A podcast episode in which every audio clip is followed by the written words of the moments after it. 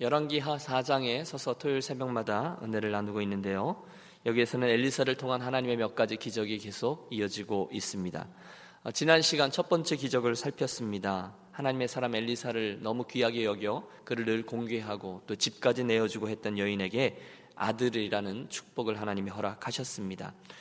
어, 지난 시간에 폈던 말씀 4장 16절은 이렇게 되어 있습니다. 엘리사가 이르되 한 해가 지나 이때쯤에 내가 아들을 안으리라 하니 여인이 이르되 아니로소이다. 내 주 하나님의 사람이요. 당신의 계집종을 속이지 마옵소서 하니라. 여인이 정말로 하나님의 사람이 했던 말 내년 이맘때 아들이 있으리라는 말을 못 믿었기 때문에 나를 속이지 마십시오. 그런 의도로 말한 게 아니죠. 내가 그 축복을 바라고 엘리사 선생님 당신을 공개한 것이 아닙니다라는 것을 강조한 말입니다. 나는 그런 축복 안 받아도 됩니다라는 겸손의 표현이죠 결국 하나님은 당신의 사람 엘리사에게 베풀었던 그녀의 어, 수고를 당신 하나님을 향한 것으로 인정하시고 그녀에게 선물로 아들을 주셨습니다. 그날 하나님의 말씀이 자신의 삶에 살아 역사하는 것을 체험하게 된 것입니다. 생각해 보세요.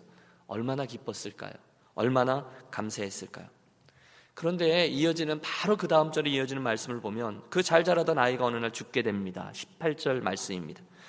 하루는 아이가 잘 놀다가 머리가 아프다고 호소합니다. 곧 어머니에게 보내지자마자 그 어머니의 무릎에서 죽게 됩니다. 여러분, 우리 아이가 아프기만 해도 참 마음이 아프죠. 오늘도 아픈 아이들 있으실 건데 그 아이가 죽었으니 억장이 무너졌을 겁니다. 자세한 설명은 나오지 않아요. 머리가 아프다가 어머니 무릎에서 숨을 거두었으니 열병이 아닐까 그렇게 봅니다. 이 여인이 보통이 아니었습니다. 아무런 내색도 하지 않은 채 하나님의 사람 엘리사에게 다녀오겠다고 길을 떠납니다. 남편이 아니 특별한 날도 아닌데 왜 가냐고 묻는데 그 이유를 자세히 설명할 여유가 없습니다. 그저 평안 평안입니다 하고는 길을 떠납니다. 갈멜산에 도착할 때쯤 되었는데 게하시를 보낸 엘리사가 보냈죠. 게하시가 와서 이렇게 저렇게 말을 시키는데도 안부를 묻는데도 그냥 평안합니다 하고 빨리 지나칩니다. 하지만 막상 엘리사 손자를 만나면 그의 그녀의 온 몸이 무너집니다. 그녀 그 엘리사의 다리를 다짜고짜 붙잡고 매달리죠. 여러분 아이를 잃은 어미의 마음이 이해가 되시리라 믿습니다. 아니 선생님께 이게 무슨 짓이요? 사한게야 씨가 그녀를 제지하려고 할 때 엘리사가 가만두라 합니다. 하나님 내게 말씀하지 않았는데 그녀의 마음에 괴로움이 있다. 28절 여인이 처절하게 절규합니다. 내가 내 주께 아들을 구하더이까 나를 속이지 말라고 내가 말하지 아니하더이까 너무너무 마음이 아픈 여인이 외치는 겁니다. 차라리 처음부터 주시지 않았더라면 내가 이렇게 아프진 않았을 겁니다. 그런데 이렇게 데려가시다니요. 너무너무 고통스럽다는 거죠.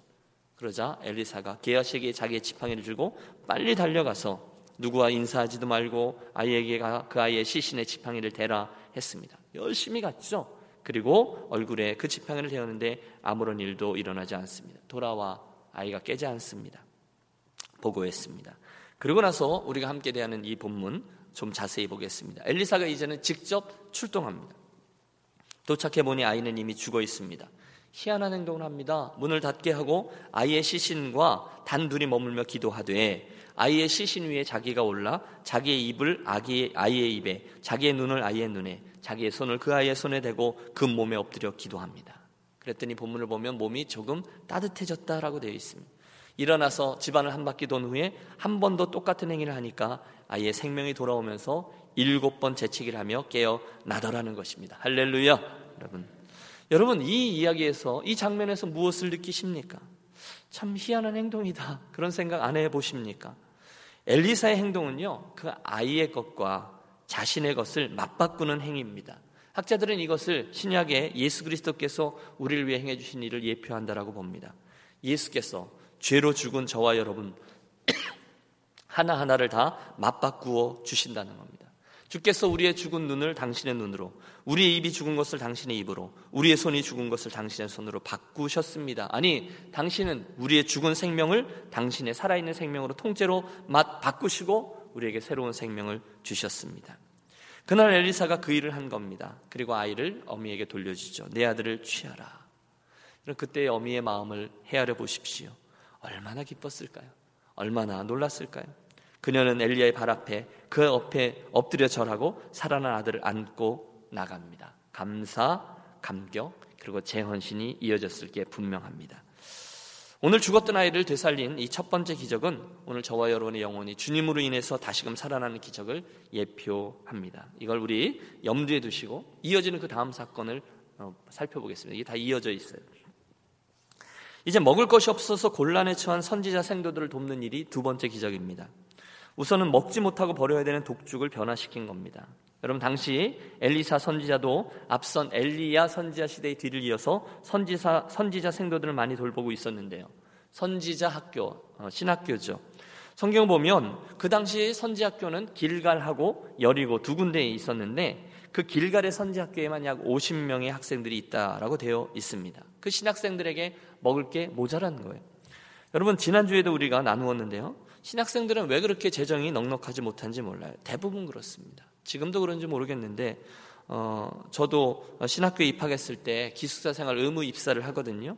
아직도 기억이 납니다. 그 1층에 들어가는 길에 자그마한 투명한 박스가 하나 있는데 이게 식권함입니다. 그 당시 식대가 500원입니다. 그때 그 500원인데 50원 올렸다고 저희가 아주 머리 띠 두르고 데모했던 기억이 납니다.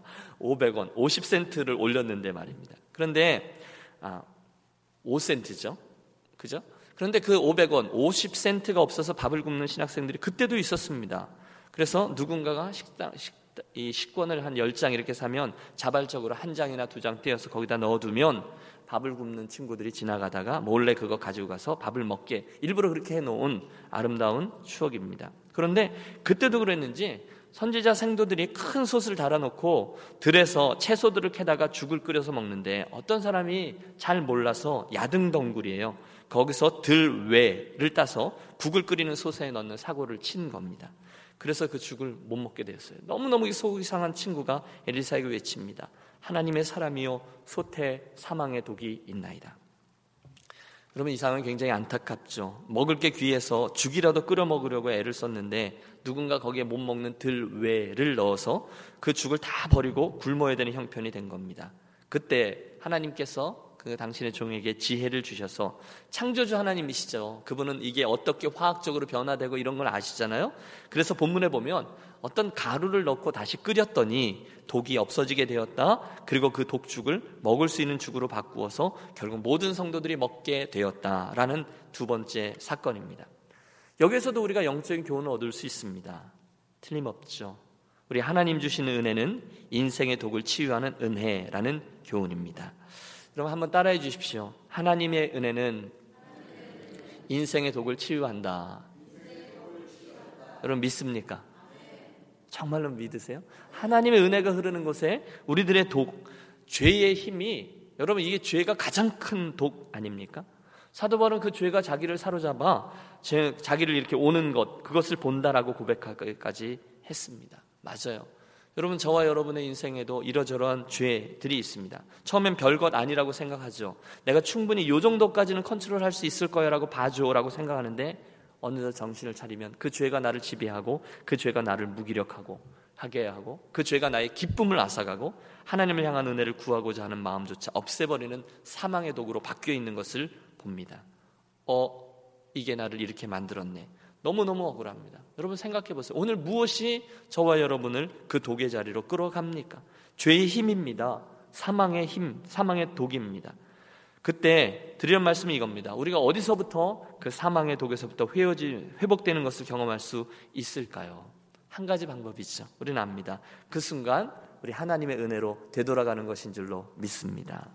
그 외에는 없어요. 에베소서 1장 7절 우리가 그리스도 안에서 그의 은혜의 풍성함을 따라 그의 피로 말미암아 구속 곧죄 사함을 받았으니 예수 믿고 받은 복이 우리들에게 너무너무 많지만 가장 큰 복은 바로 죄 사함을 받는 그 복인 줄로 믿으시기 바랍니다. 수없이 반복하여 강조합니다. 죄의 싹은 사망이고 하나님은 우리들의 죄를 보는 순간에 공의 하나님이시기 때문에 반드시 사망, 피 흘림으로 그 죄의 대가를 처리하셔야만 했습니다.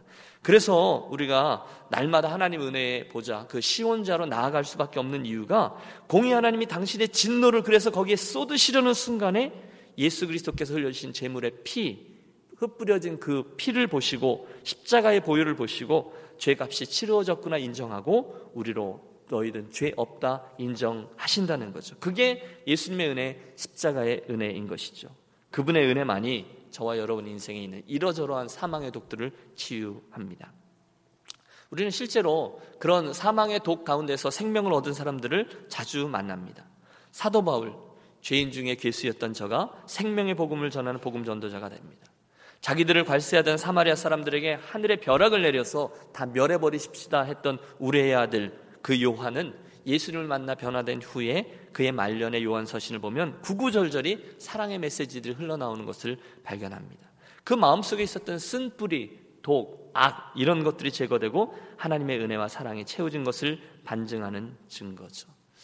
저는 뭐 심리학을 별로 좋아하지 않지만 정신 분석학자 중에 우리가 뺄 수 없는 자가 융이라는 사람인데 그는 53년 동안 정신적으로 문제 있는 사람들을 진찰하면서 수많은 시도를 합니다. 약으로도 사람들을 치유하지만 이상하게도 사람들이 좀 진정되는 것 같다가도 꼭 재발해서 돌아오곤 하는 것을 봅니다. 그러다 어느 날 하나님을 소개하고 그분과 교제하도록 돕고 나니 다시 오는 환자가 눈에 띄게 줄어드는 것을 발견하죠. 맞습니다. 하나님의 은혜만이 우리 인생의 독소를 해결할 수 있습니다. 오늘 저와 여러분의 인생에 내가 생각하기에 이것은 독입니다. 이것은 독소입니다.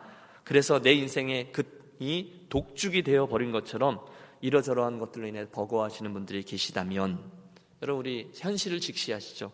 그 독이 우리 삶을 파괴하고요. 우리들을 비극으로 몰고 가죠. 어, 제가 언젠가 읽었던 기사 중에 휴스턴에 있는 한 비즈니스맨이 아내하고 대판 싸우고 나서 너무너무 화가 난 거예요. 너무 자기를 어떻게 할 수 없는 거예요. 나를 다시 볼 생각 다시는 하지 마. 소리를 지르고 차를 몰고 나갑니다. 그리고 그는 하위에서 무모할 속도로 속력을 내다가 어, 정면에서 오는 트럭을 들이받고 숨졌습니다. 어, 마음속에 그 욱해서 들이받고자 하는 여러분 우리들에게도 그러한 뭐 그 정도는 아니지만 그러한 마음을 충분히 이해할 수 있는 상태 여러분 경험했으리라 믿습니다. 독이 막 오르면 도대체가 제어가 안 돼요. 뭐 저도 저도 그렇습니다. 뭐 뭐냐고는 묻지 마시고요. 어, 그렇습니다. 확 올라오죠. 실제로 휴스턴의 연구소의 조사에 의하면 자동차 사고로 죽은 사람의 4분의 3 이상 되는 사람들이 사망 직전에 24시간 이내 개인적으로 아주 심각한 갈등을 겪었다고 합니다. 그만큼 우리 안에 있는 독소가 무섭죠. 우리의 파멸을 기다리는 우리의 원수 마귀가 우리 마음속에 그런 독을 넣는 것입니다. 반복하죠. 이 아침에 여러분 얼굴은 다 평안하게 나오신 것 같지만 우리 마음속에 자리하고 있는 누군가 또는 무엇인가도 정확하지 않은 대상을 향한 원망과 미움 또 혹시 앞으로 일어나지도 않았는데 일어날 거라고 생각해서 막 걱정하는 염려 이러한 독소들이 내 마음의 한 구석을 차지하고 있으시다면 축복합니다. 여러분 우리 다 함께 또 한번 하나님 아버지의 사랑과 은혜의 자리죠 십자가 아래로 나아가겠습니다. 예수께서 먼저 우리를 사랑하셔서 먼저 와주시고 다가와 주시고 십자가에 당신의 손과 눈과 귀와 입을 대시고 저와 여러분을 치유하신 후에 새로운 생명을 부어 주십니다. 십자가는 내가 살고 어, 내가 죽고 너는 살아라라는 예수 그리스도의 메시지입니다. 내가 죽고 너는 살아라. 우리가 아직 죄인 되었을 때에 그분이 먼저 우리를 사랑하셨고 우리들에게 오늘도 그 사랑을 받으라 권하십니다. 그렇다면 어, 이 아침에 의심하지 마시고요. 사랑하는 여러분 또 한 번 우리 마음을 활짝 열고 주님 제게 그 은혜가 필요합니다. 제가 받습니다. 그리고 그대로 현재형의 은혜로 받으십시오. 내 안에 있는 그 독소들이 풀어지고 해결되어지고 사라지게 될 겁니다. 마지막 기적은 42절에 등장하는데요. 어떤 사람이 바알 살리사라는 곳에서부터 와서 보리떡 20개와 자루에 담은 채소를 엘리사에게 헌물합니다. 헌물이죠. 그러니까 엘리사가 사람들에게 나누어 주라고 했는데 함께 먹자고 했는데 이 사환이 보니까 이게 말이 안 되는 거죠. 개하시였겠죠. 아니 선생님 떡을 먹어야 될 사람은 100사람인데 20개밖에 안 되는 떡을 가지고 먹자니 이게 한참 모자라거든요. 그래서 이걸로 뭘 할 수 있겠습니까? 라고 대묻습니다. 그러나 하나님 사람 엘리사가 강권하죠. 무리에게 주어 먹게 하라. 이유가 있습니다. 하나님께서 그렇게 하라라고 말씀하셨거든요. 여호와의 말씀이 무리가 먹고 나무리라 하셨느니라. 여러분 그가 행했던 근거가 이거죠. 여호와의 말씀이 그걸 먹고 나무리라고 말씀하셨기 때문에 먹고도 남을 것이다라고 확신하고 그렇게 하라는 것입니다. 그리고 했더니 과연 하나님 말씀대로 100명이 그 떡을 먹고도 남게 되었다라는 거죠. 여러분 무슨 생각을 하세요? 아, 하나님 정말 대단하셔. 하나님의 능력은 정말 놀라워. 우리 모두 그렇게 생각할 겁니다. 어, 예수님의 오병이어 사건이 몇천 년 전에 이미 그곳에서 어, 일어나 있었네. 20명이 어, 먹을 수 있는 음식 가지고 100명이 먹고도 남았다니 너무 놀라워. 여러분 그렇죠. 그리고 나서 저와 여러분 공히 이 본문의 사건이 정말로 일어났던 사건이다라는 것을 문자 그대로 믿습니다. 그리고 저는요 문자 그대로 믿는 것뿐이 아니라 제 삶에 여러분의 인생에 우리 교회에도 이러한 놀라운 일이 놀라운 축복이 일어나게 되기를 소망합니다. 그런데 여기까지 굉장히 쉬워요. 그렇죠? 믿, 내가 믿는다는 건데요. 믿고 고백하는 건데. 드리는 말씀은 이 말씀을 준비하면서 제가 거기 들어가 보았어요. 그리고 나서 제가 저 자신을 돌이켜 보는 거죠. 아, 참 좋다. 이 말씀. 그런데 나는 실제로 이런 일이 내 삶에 실제로 일어날 수도 있다는 것을 오늘 정말로 기대하고 오늘 또 정말로 믿고 오늘 또 정말 그것을 구하고 있는가? 이런 생각 말입니다. 과연 이 김 목사에게는 이런 일이 실제로 내 삶에도 일어날 수 있다는 것을 믿는 믿음이 있는가? 우리 교회 가족들에게는 그런 믿음이 있는가? 라는 도전입니다. 여러분, 우리가 조금 전에 모두 다 믿는다고 말씀하셨어요. 그렇죠? 보리떡 20개로 100명이 먹고도 남을 수 있는 일이 내 삶에도 일어날 수 있음을 믿습니다. 우리는 그 믿음으로 나아갑니다. 우리 교회도 믿음으로 나아갑니다. 사역도 그렇게 믿음으로 합니다. 라고 이야기합니다. 그런데 그때 내가 사용하는 단어 믿음이 정말로 내 삶의 모든 영역에 미치는 믿음이라고 정말로 믿고 고백하는 것인지 아니면 어떤 영적인 부분에 대한 실제적인 거 말고요. 좀 고상한 부분에 있는 그 영역에 있는 것만 믿는다고 하는 것인지 정말로 궁금함이 있습니다. 여러분 한번 질문해 보십시오. 오늘 내 삶에 20개 가지고 100명이 먹을 수 있는 기적이 일어날 수 있다고 정말로 믿는가 아니면 영적인 이야기라고 믿는가 그 도전입니다. 그러면서 알게 됐어요. 아, 내가 그 부분에 좀 자신이 없구나. 내가 참 믿음이 없구나. 내가 사용하는 믿음이라는 말이 상당히 제한되어져 있는 믿음이구나라는 것을 알게 됩니다. 참 부끄러웠어요. 물론 여러분 저도 유학 생활을 통과한 목사입니다. 뭐 안 그런 분이 어디 있겠어요? 여러분 우리가 이민 생활을 통과한 분들입니다. 지나고 나면 그런 일들이 되게 되게 많아요. 그래서 하나님의 은혜로 여기까지 왔음을 우리가 믿어요. 그런데 오늘 내가 그 믿음을 여전히 붙들고 구하고 있느냐라는 거죠. 사랑하는 여러분, 제가 도전합니다. 여러분은 살아계신 우리 하나님을 믿으십니까? 감사합니다. 그런데 그 다음 질문이 중요하죠. 그런데 그런 우리에게 오늘 그 하나님을 믿는 믿음으로 행하는 일은 무엇이 있습니까? 진지하게 대답해 보십시오. 저도 피하지 않고 저도 대답해 보려고 그래요. 저는 뭐 제일 쉬운 게 목회에 적용하는 거죠. 오늘 저와 여러분에게는 살아계신 하나님을 정말로 믿고 살아가는 일이 뭐가 있냐는 거예요. 오늘 우리가 믿음으로 행하는 일은 뭐가 있냐는 거예요. 믿음으로 도전하는 일은 뭐가 있냐는 거예요.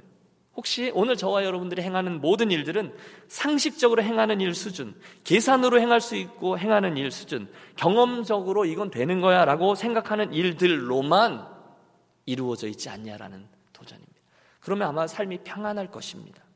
이 질문을 바꾸면 이런 답이 나옵니다. 오늘 내가 이건 하나님께서 나를 다루신 거야. 하나님의 역사야. 라고 체험하지 못한 채 하루하루 살아가고 있다면 어쩌면 내 삶에 하나님께서 역사하실 만한 그런 일의 기회를 만들어 보지도 않고 그 하나님의 역사하실 만한 그 룸을 만들어 놓지 아니하고 늘 계산적으로만 상식적인 것만 가능성이 있는 것들만 하고 있기 때문은 아닌가라는 그런 도전입니다. 여러분 어떻게 생각하세요? 왜 우리 삶에 우리 욕심만큼 기적이 없습니까? 왜 우리 삶에 우리들의 욕심만큼 하나님의 능력이 나타나지 못합니까? 혹시 내 삶에 믿음으로 도전하는 일이 없어서 그런 것은 아닙니까? 라는 거죠. 어쩌면 우리는 하나님을 믿기보다 예산을 믿을 때가 많습니다. 회의를 하다 보면 그런 결론에 이를 때가 있어요. 아, 예산이 허락되지 않습니다. 다음으로 미루시죠. 여러분, 우리가 최선을 다해서 예산을 세워야 되는 것은 맞습니다. 저는 그걸 믿습니다. 그건 지혜라고 믿어요. 하나님 틀림없이 우리들의 경험과 우리들의 상식을 통해서 일하십니다. 부인하지 않아요. 그런데 예를 드는 거예요. 재정이 허락되는 것만큼 하면 무리가 없죠. 목사는 평생 가도 욕먹을 일 없습니다. 안전합니다. 우리는 그걸 선호합니다. 그런데 그러다 보니 우리에게는 어느덧 간절히 기도할 만한 일이 별로 없는 거예요. 예산 안에서 움직이거든요. 상식 안에서 경험 안에서 움직이거든요. 무리될 만한 일이 없어요. 아니 무리될 만한 일은 아예 안 해요. 그러므로 거기에 믿음의 도전과 결단을 할 필요도 없죠. 그러면 자연스럽죠. 간증할 만한 일은 거의 없어요. 하나님이 일하시는 공간이 없는 거죠. 그러면 하나님의 은혜가 참 감사합니다. 그러면서 내 머릿속에 내가 지금 무슨 얘기를 하고 있는 거야? 내가 실증하는 그 복음이 그 능력의 말씀이 내 삶에 실제하게 될 만한 그런 룸이 별로 없다는 거죠. 저는 이 이야기가 일부러 여러분, 저와 여러분을 사고 치자라는 의도가 아니라 저와 여러분의 인생에 이 말씀이 도전이 되고 선한 자극이 돼서 믿음의 도전을 떠날 영역을 확보하자는 권면을 드리려고 하는 겁니다. 오늘 43절의 말씀을 보세요. 그 사환이 이르되 내가 어찌 이것을 백명에게 주겠나이까? 맞죠? 그 사안의 말은 틀린 게 없어요. 20명분 가지고는 20명이 먹는 거지 20명분 가지고 100명이 먹는다. 이건 무식한 거예요. 상식을 경험 벗어나고 경험을 벗어나고 예산을 벗어납니다. 그런데 제가 믿기로 그 상황은 지금 수없이 많은 하나님의 일을 보았기 때문에 전능하신 여호와 하나님을 믿거든요. 그런데 이게 매치가 안 되는 거예요. 나는 전능하신 하나님을 믿는 사람입니다. 라고 말하지만 떡 20명분을 주면서 하나님 100명에게 주라고 하면 이건 틀리셨습니다. 이러고 나오면 이게 문제라는 것이죠. 오늘 제 삶에 그런 일들이 많아요. 사랑하는 여러분, 제가 여러분과 함께 이 아침에 상고하며 도전받고자 하는 것은 우리들의 믿음이 그렇지 않느냐는 거죠.